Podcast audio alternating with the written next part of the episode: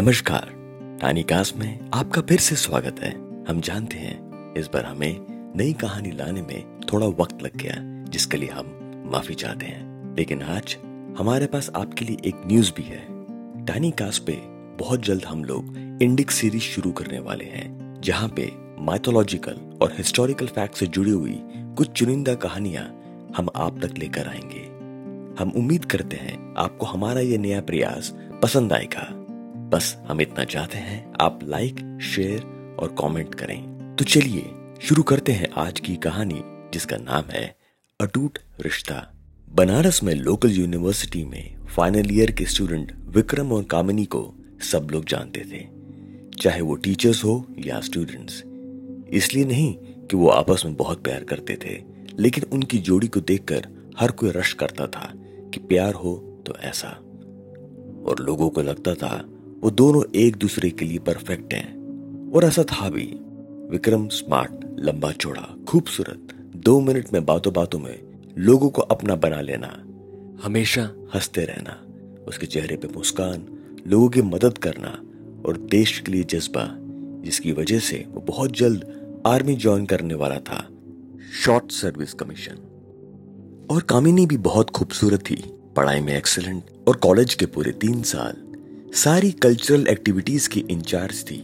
College में कुछ भी ऑर्गेनाइज करना हो तो हर जगह कामिनी का नाम सबसे पहले आता था। कामिनी का नेचर विक्रम को बहुत कॉम्प्लीमेंट करता था।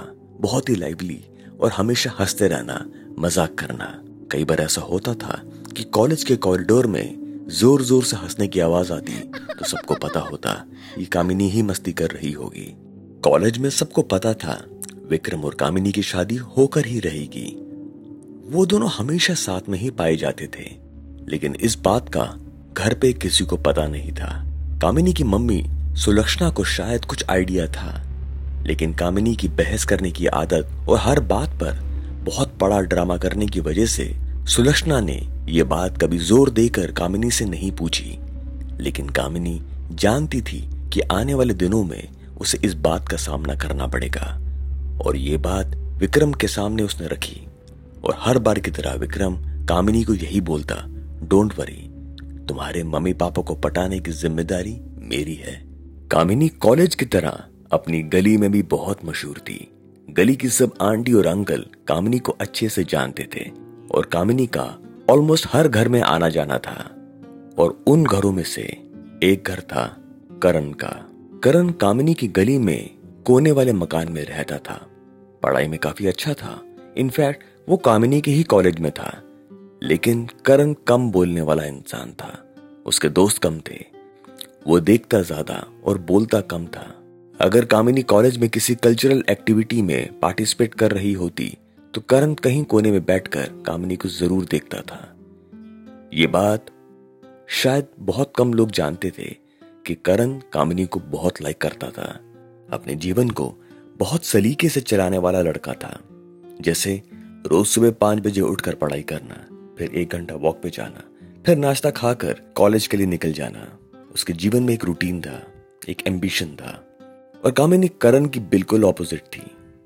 कई बार करण को आते जाते वो टोक दिया करती कि तुम कितने बड़े बोर हो, लेकिन करण इस बात को हमेशा नजरअंदाज करता और हंसकर चुप रह जाता। कभी कभी ऐसा होता, कामिनी कॉलेज के लिए जब सुबह निकलती तो करण भी कॉलेज के लिए अपनी बाइक लेकर जाने की तैयारी में होता। एक ही कॉलेज में तो थे। एक दो बार करण ने कामिनी को लिफ्ट देने के लिए पूछा, लेकिन कामिनी ने हर बार मना कर दिया। ये बात करण के दिल पे लग जाती, लेकिन वो कभी नहीं बोला और चुपचाप चला जाता। अटूट रिश्ते में आगे क्या हुआ, जानने के लिए सुनते रहे टाइनी कास्ट